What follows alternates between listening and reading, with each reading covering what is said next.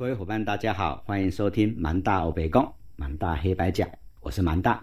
我们学与火系列的主题主要内容是台北盆地的大屯火山与雪山山脉的前世今生，希望能够对台北盆地的地理、历史、气候、产业、人文做一个有系统的讲解。刚好蛮大在北投社区大学有两门课，周二是闯荡山林，主要探索台北盆地东边与南边的雪山山脉；周五是大屯火山，主要就是介绍北边的大屯火山跟西边的三角断层。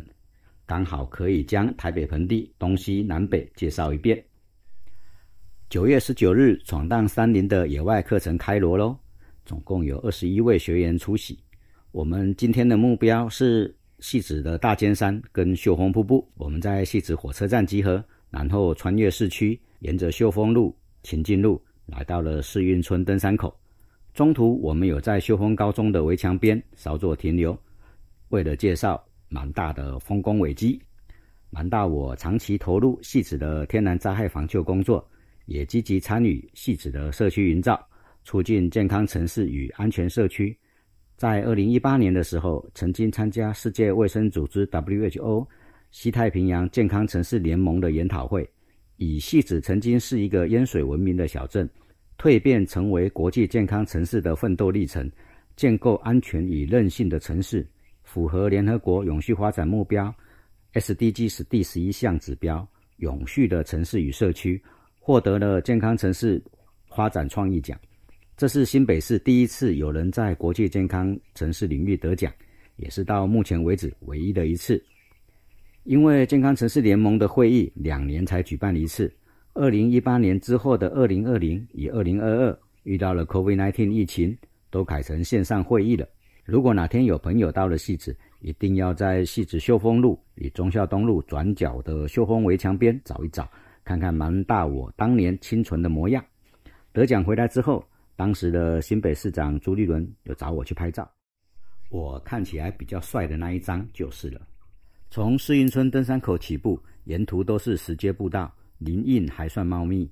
走到半山腰的天秀宫休息、喝水、上厕所，顺便介绍天秀宫。天秀宫属于恩主公信仰，主殿奉祀关圣帝君、福佑帝君与司命造君三恩主。台湾在清朝末期与日本时代很流行鸾堂的信仰，神明以胡鸾降笔的方式降下神谕开导世人，非常受到民众欢迎。通常恩主公为三恩主，以关圣帝君、关公为主，例如台北的行天宫、金瓜石的劝济堂。另外也有以福佑帝君。就吕洞宾为主，例如指南宫、拱北殿。司命赵君则很少立庙祭拜，农历十二月二十四的时候，在家里祭灶神。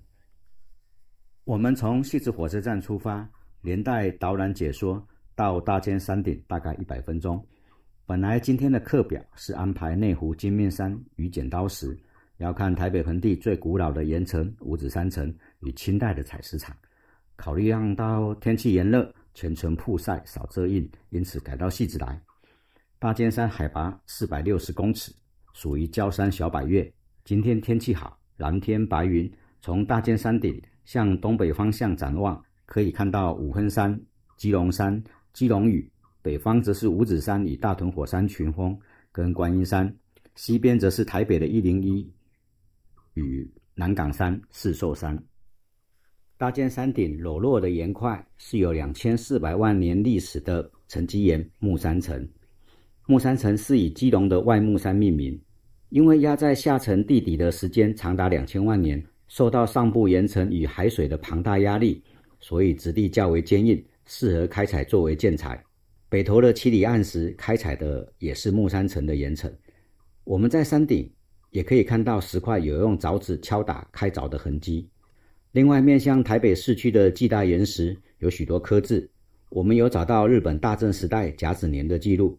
细致的登山爱好者在端午节的时候登高望远，刻字留念。大正甲子年是一九二四年，到明年就满一百周年了。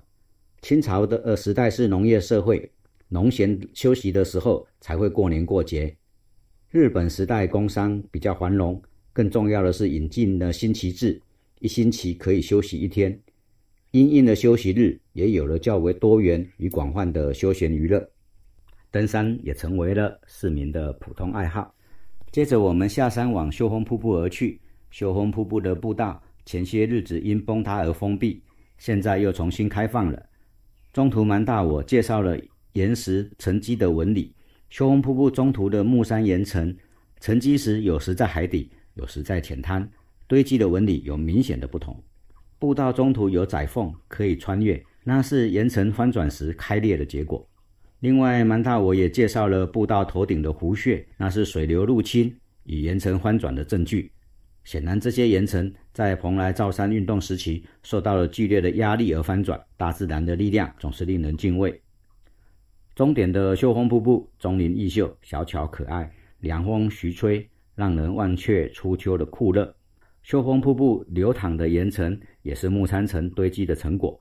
雨量丰沛之年。雨水冲刷的泥沙比较多，岩层堆积就比较厚；雨水较少时，冲刷的泥沙会比较少，岩层就会比较浅薄。历经两千万年的历史沉淀，堆叠的纹理非常漂亮。有同学戏称说这像千层派，果然很像。接着我们便下山了。那谢谢大家的收听，我们下期再见。